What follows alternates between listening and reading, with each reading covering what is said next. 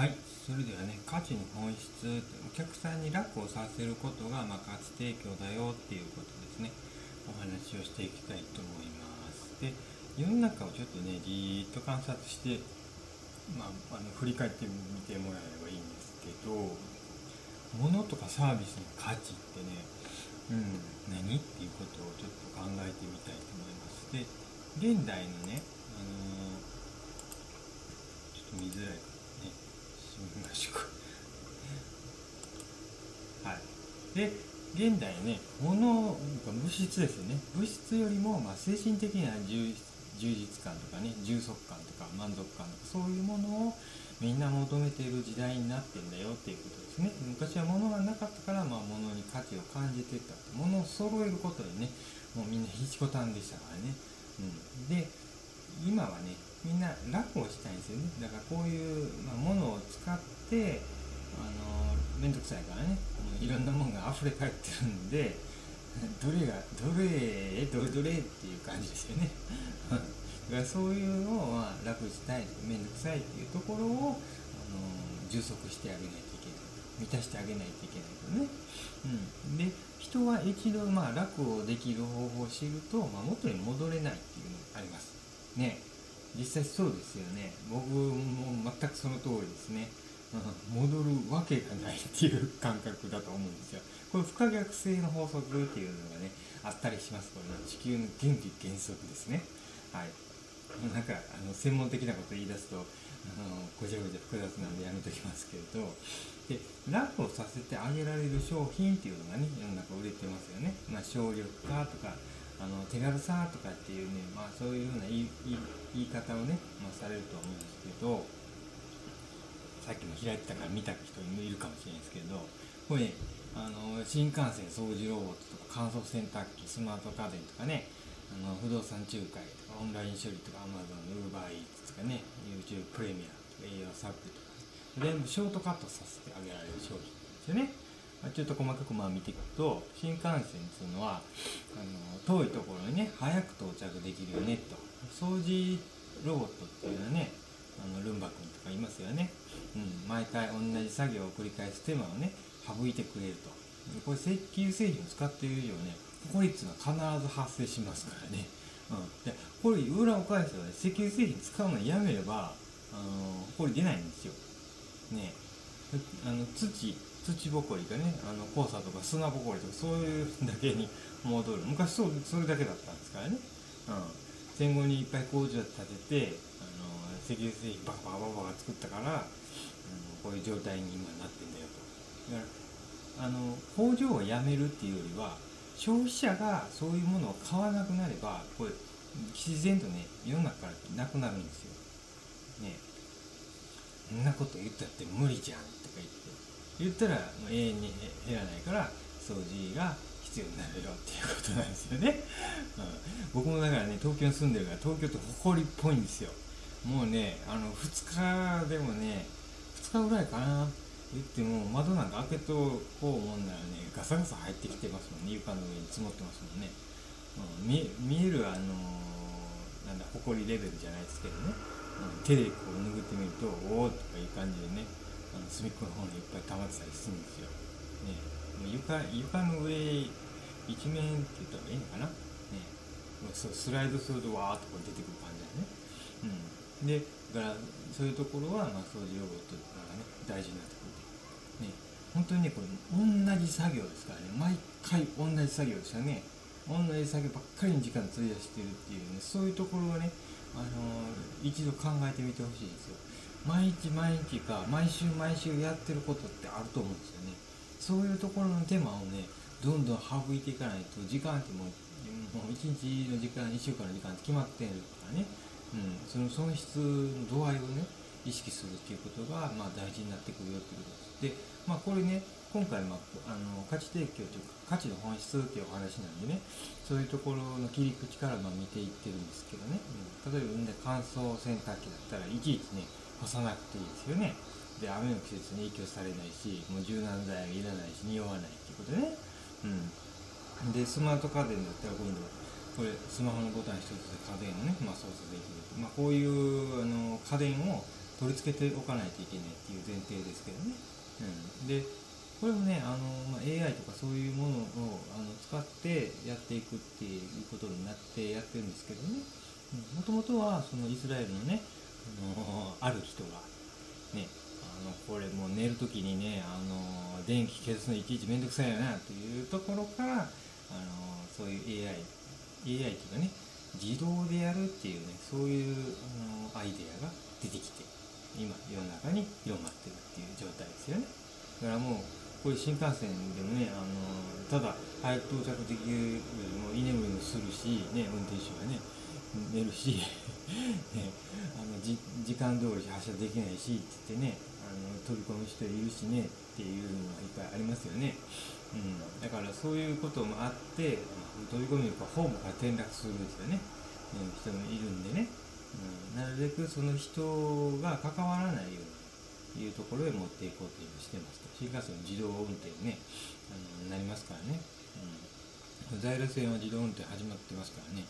はい。いうことです。で不動産仲介って、まあ、もっと身近、まあ、これもこれ身近ですけどね、あのー、これもあれですよね。不動産を、まあ、探す手間を省いてくれてると。で省いてるって言ってるけどやっぱりここに、ね、仲介手数料っていうのがやっぱ発生するんですよね。仲介っていうんで間に挟まってるね、不動産一つとっても大家さんがいて管理会社がいて、えっと、保証会社がいてっていうことですよね。うん、でそれにもうあの紹介するところが仲介ですよねもともとはね。はい、その時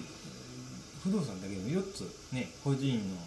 住むって言っても4つ関わってるとそこに仲介仲介仲介って言ってそういうのが乗って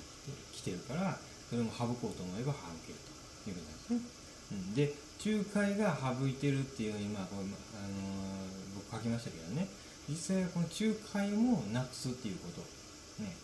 いうところに今向かってますと。アメリカとかねあの欧米の方ではそういう、ね、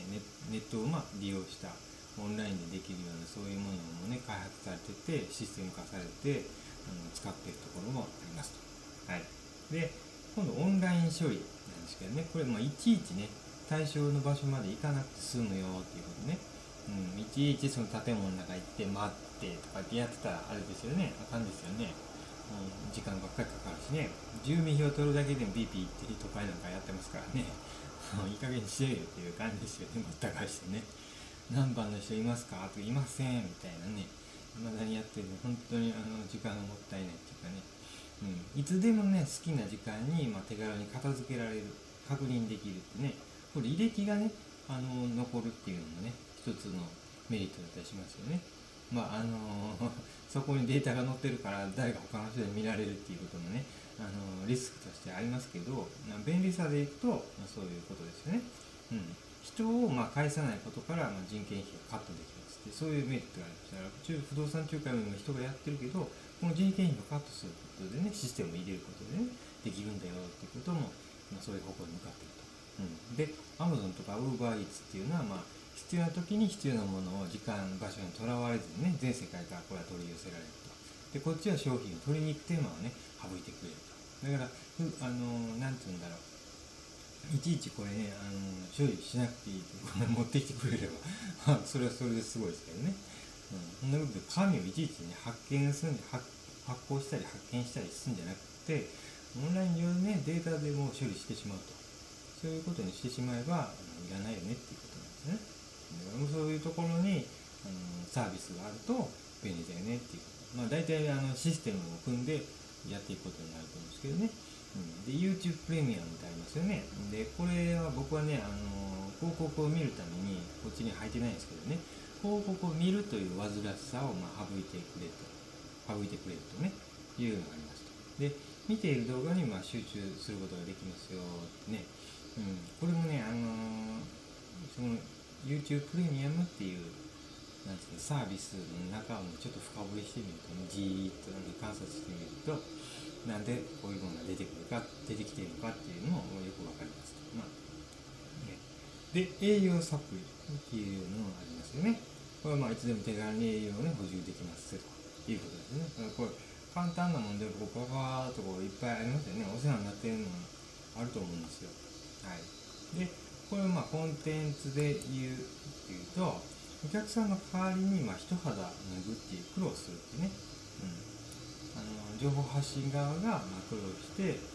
難解な書籍をね読んでまあ要約してあげるとか要約チャンネルとかありますよね、うん、でお客さんの代わりにあの自分がね、まあ、実験してみるということですよね。だから自分が実験台になってそれでまああの成功したらその成功体験とかね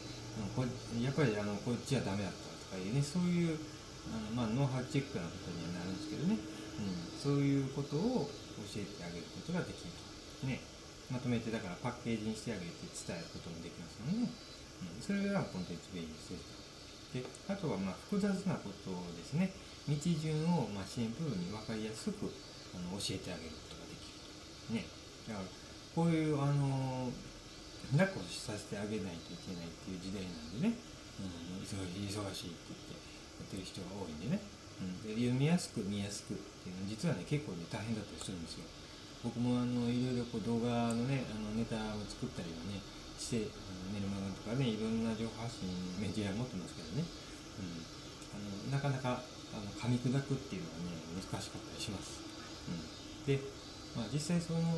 なんだろうな噛み砕くレベルもあるんですけどね、うん、とっつきやすくするっていうのは、ね、入り口ではかなり大事になってきますよっていうことです。はい、で難しい話を難しく書く書くことっていうのはねそれ知ってたらねできるんですよ。で僕もシンクタンクにいたからねもうこういうことはねあのざらにあの論文とかレポートとか普通に書いてたから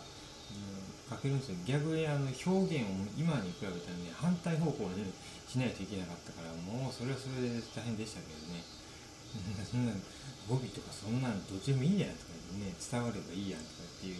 もともとそういう人間なんでね そこにすごいギャップがありました、うん、でね視点って思考がねほんと一方にね偏りがちなんですよ。でこういう世界まあ研究とかねずっと同じとこを歩いてきてる人っていうのは、うん、そういう世界にね、あのー、ハマりがちなんですよね。うんまあ、会社行ってる人もその会社でやってることでねどっぷりっていう風になりやすいんでなるべくあの、まあ、距離を置くって言ったらね語弊があるけどそれ以外のね世界っていうのもあの常にね見ていく必要があるよねっていうことです。で複雑な情報をま体系化してあげると、うん、でストーリーをま漫画にしてみるっていうのがね一つありますよね。で1万字の内容をま15分の動画とか音声にねあのまとめてあげて映像化するということですね、うん、で字で書いてるとやっぱり読みにくいっていうのがあるんですよ。だから人間視覚的に情報を受け取る方が手っ取り早いんでね、うん、なるべくだから見えるように見えるか可視化してあげるっていうことですね、可視化するってどうやったらおかしいか。文字を映像化してあげるっていうですね。いうのが大事になってきます。だからそういうのに注意して、まあ、やっていくんだったらコンテンツビジネスを進めましょうということになります、はい、で今度フリーランスで言うとねこれあの丸投げしてもらう代行してもらうことが、まあ、大きな価値になるということですよね、うん、で例えばこれまあ分かりやすいんで動画編集しましたけどこれあのどんなあの行動いうか行為が中に潜んでるかって言ったら、まあ、音声ノイズカットとか音声調整とかね、あの、まあ、音声いろんなことをやりますよね、うん、で効果音設定の有無とかサムネルの設定とかね。でキーワード調整とか、あの、まあ、やると広告制作とか宣伝とかやってる人もいたりしますからね、うんまあ、こ大体が、あの、ここまでかな、うん、ぐらいでがノーマル仕様っていうかな。でこの辺のキーワードこれはマーケティングなんでねブログとかあのそういう SEO とか昔やってた人だったらこういうの意識できるよねっていうね。これもマーケティングが知ってるかどうかっていう。そういうのでも付加価値になるんでね、うん、フリーランスで受けようとしてもあのこれであのうってなりますよね、うん、この人でしょってこれでも決まっちゃったりしますよね、うん、で視聴者の視点にね、まあ、立てる見やすさとかね分かりやすさのための、まあ、効果音の設定とかね音楽をあの導入の音楽を入れてるとかねまあ本当に僕はそういうとこは全然こだわってないですけどね中身で皆さんに分かりやすくっていうのはねあのそこだけやってますけどね、うん、一時期ね音楽つけて、うん、動画作ったりしてるのも一応置いてはいますけどね、うん、で、まあ、パッケージ化してインテグレーション能力って言うんですけどね。あのこれ以外も全部ねあのガーッてやってくれる人っていうのはなかなか日本人の中にはいないんですよ。でこれ僕もね昔あの若い頃メーカーにいたんでねあのやっぱりインテグレーション能力っていうのはすっごい、ね、ないっていうふうに感じました。僕自身もずっとその成長していってる途中で取引先とかねなんみんなねその自分のところの専門領域っていうのは強いんですけどあのいろんな会社をね束ねるっていう力っていうのがね技術がいっぱいあったとしてもそれ束ねる人がいなかったりするんですよ。アメリカにも僕1年行ったんだけどアメリカっていうのはやっぱりそういうところめちゃくちゃ強いんですよ。ね。まあ、強引にでもねなんとかそこをね、あのー、まとめようっていう力がパワーがありますねこはもう本当に負けてると思いますね。今だに負けてると思います。飛行機一つとってもそんなんで車でもそうですからね。飛行機になるともうあの自分のところ一つでできんっていうのがあるんでね。それちょっとレベルが違うかもしれないですけどね、うん、だからこういった一つのこれ書き出し例として並べましたけどね。だここまで動画を YouTube にアップするまでまたはその有料でね販売するとかいう動画だったとしてもここまでやらないと意味がないと、ね、動画としての本当の本来のね意味っていう意味とか投稿する意味ってここまで必要になりますからね。これをトータルできるインテグレーションをするっていうねトータルなんていうんだろうプロデュースじゃなくてトータル代行 なんか言葉出てきませんけどね。なんかカタカナ単があったと思うんですけどそういうのができると強いよね。トータルスキルっていうかな、うん、まあでもう一つ納品納品スピードっていうのはまあねあの早かったらそれをまあ基準にね次の依頼も入ってくるよと。ねあのやっぱ早いっていうのはねあの大事納期っていうのが大事になってきますと。納期に血まこになってた時が僕ありましたからね。もうなんか血走ってましたもんね目が。本当にお迎えが来るみたいなね本当に税関っていうお迎えがねあの来たりしててもう大変でしたからね あの輸出とかね出荷とかいうまあ製造業ならではの話なんですけどねうん、千葉市います。はい、みんなが。はい。で、こういう納期が早かったら、まあ、リピーターになりますぜっていうことなんですよ。はい。遅いんか、つってね。だから、あの、受けようとしても、まあ、フリーランスの方も見てる方いらっしゃると思うんですけどね。うん。あの受けようとしてもね、あの納期っていうのはね、まずね、大事にしてほしいと思います。何か問題があって、あの守れないっていうことなんだったら早めにね、うん、あの遅くても3日ぐらい前とかね、まあ、1週間で受けようとしても3日前とかにそういう状況に陥りそうなんだったら早く伝えるっていうことが大事です。でそこで向こうもねあの予防策っていうかその、ね、請け負った後の作業っていうものがあったりするんですよ、うん、あるからそういうところを見越してちゃんと伝えてあげれるっていう人は、まあ、あの中の上ぐらいですよね。うん、納期を守ってこういうものできるっていうのはもう上級者っていうふうに捉えると中の上ぐらいの人だとまあ思ってくれると思いますね。うん、でで、まあ、この人にね頼むと早いよねって言って心理的にこう思いますもんね自然とリピーターになるということなんですね。で僕なんかはねあの中3いますけどあのね、その人自身が、まあ、なんて言うんだろう、外注さんで終わらずに自立人をね、目指してもらうっていうところまでね、あのー、アドバイスしてたりするんですよ。で、そういう人を外注さんにしてたりします。選んでね。うん。どうせやるんだったら、そこは通過点だと思ってもらって、あの、やっぱりね、教える側の人になってほしいんですよ。まあ、こういう21世紀のコンテンツビジネスの時代なんでねこれを取りに行ってほしいんですよで自分がこういうね成功体験とかいろんなあのフリーランスのところこういういっぱいあると思うんですよ。いろんなものややることになると思うんでね。あっちから受けこっちから受けとかねそれ全部こう積み上がってってるんですよ。こういうの全部ねあの伝えてあげるっていうことができるんでね。大事にしてほしいなと思うんですよそういうところがね。はい。で僕もねちょっと話ずれますけど漫画家さんがねまあお願いしたらずっと専属みたいになってる人がねいらっしゃるんですけど、あの共鳴しちゃってね漫画作る会っていう話をねなってたりします、うん、ちょっと今、あの皆さんのために今こういうのね一生懸命今教えてるんですけど脇でねあの他にいろいろやりたいなっていうあのこれみんなに届けたいなっていうのがね23あってそれもやりつつ漫画のも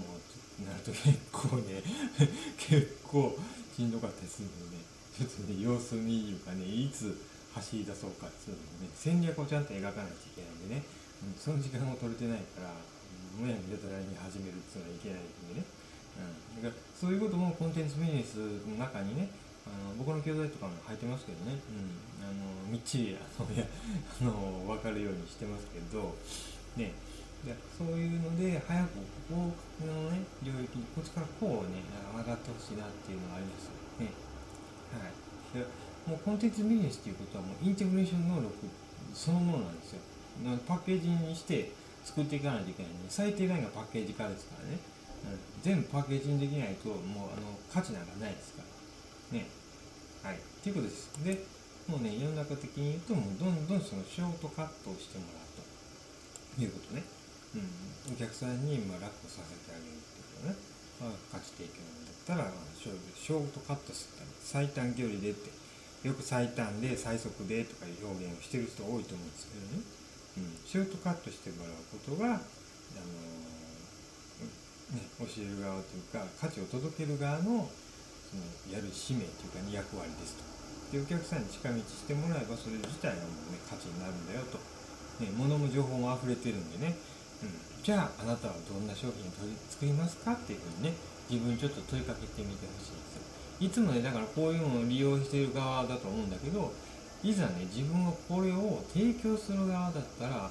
どうなるよっつってね、うん、溢れている情報の中でね自分が、まあ、あの興味があるっていうものと、まあ、今までその悩んできたとかねあの一生懸命やってきたこととかあると思うんですよ。そういうものをいろいろ混ぜてみて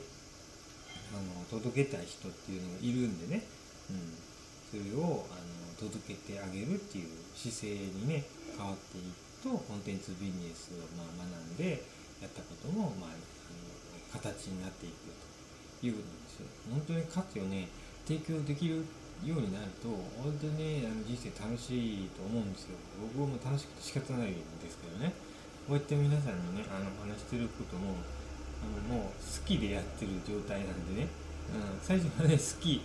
きっていう報道のもんでもなかったんだけどこれニーズがあるってお客さんのためになるんだったらやるやるかみたいなね。僕も塾の先生なんでね、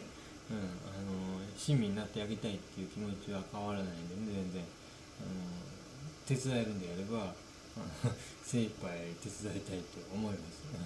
僕僕自身も体一つなんでね手足も一つなんでね あのねくだらくだら観音でしたっけ？あんな手が8本とかね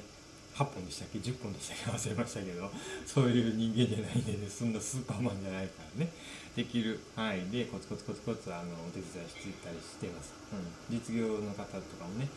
周りにもいたりするんでね、うん、あそうだもう一つあの一緒にやりませんかとか言われてるのもあったんだ。今思い出した。まあちゃんと書いてるんでねそれをいろいろあの言ってきていただけるのはすごいありがたいんですけどね。うん、信頼されてんだなって思いますけど。まずはねだから僕みたいなんでもうちょっとね、ま、手が回んなくなるんでね、うん、そういう人結構コンテンツビジネスでやってる人ってねあの実業さん実業のそのお手伝いとかやってる人なんかもねてんやわんやになりつつあるんで足りてないんですよね人として、うん、でこれが21世紀のなんだよって言ってんだけどもう、ね、それがあの有名っていうかこの国のその経済のね底上げにそのままつながっていく話だったりするんですよ。だから個人個人がこういうスキルを持ってねあのそうやってお手伝いしていくことで間接的にもね経済をまあコツコツとね積み上げていけるっていうことはもう大事になってくる。もうあの政治家とかねもう見てるともう情けないっていうかもう GDP をねあの数字で遊んでみたりねもうなんか自前で開発するの時間がかかるからお金ないないっていうかねあるんだけどないっていうことになったらするんですよ。なんか欲しくとね。恥ずかしい限りなんですけれど。でもう作る時間が10年とかもうもう待てないから。あので出来上がり完成品をね外から買ってきてっていう状態にも応じてるんですよね。それで買ってくるからそれは売り上げとして上がるからね。国としても。ね。GDP は上上がるようにはなるんですよ。一時的にはね。それそれがむしろ続かない買い物だから。何をしてんのっていうふうになってあの、ね、デフレから脱出できないまんまなんですよ。デフレっていうことは価値がないんですよこの国にね、うん、だからそういうこともねちゃんと踏まえて自分たちがもう民間がねもう個人個人があのなんだろうね底上げしていってみんなの手をねあの合わせてやっていかんともう本当にどん底突き落とされるか 何をしてるんだこの国はいうの状態のまんまが続くんですよ。ね価値がないってなるとゴミ箱っていうことなんですよ世界から見るとね。デフレやってるっていうことはお前の国はゴあのゴミ箱だなっていうふうに認知されてると思ってください実際ゴミ箱って言われてますから金融業界ではね、うん、ゴミ箱ってか世界で売れなくなったものを日本で最後あの売ると。しかも高高値で売ると。ゴミを高値で売ってそれを買わされてるっていうふうに思ってくださいね。デフレデフレの状態になっていることはそういうことですからね。うん、うん、物の価値が下がってる。だけど貨幣の価値は上がってるというとんでもないおかしい話になってるんですよ、うん、で円なんかもうちょっと仕方ないですよね、うん、自分の資産をね、あの、価値提供できる資産を持たないと金融資産が持っとっても仕方ないんですよ。ね。やっぱりそうだよね。はい。まあちょっといろいろ 脱線しながらお話ししましたけどね。最終的にはあの価値提供するためにコンテンツビジネスがいいよと。でそのために、まあ、あの内容としてはあの世の中のねこういうことから考えると省力化とか手軽さとかねあの分かりやすさとか。そういうことを意識してショートカットしてもらうっていう方向に導いてあげるっていうのが本来の価値提供だよっていうことですね。そういうお話でした。はい。いかがだったでしょうか参考になりましたでしょうか？最後までご視聴いただきありがとうございました。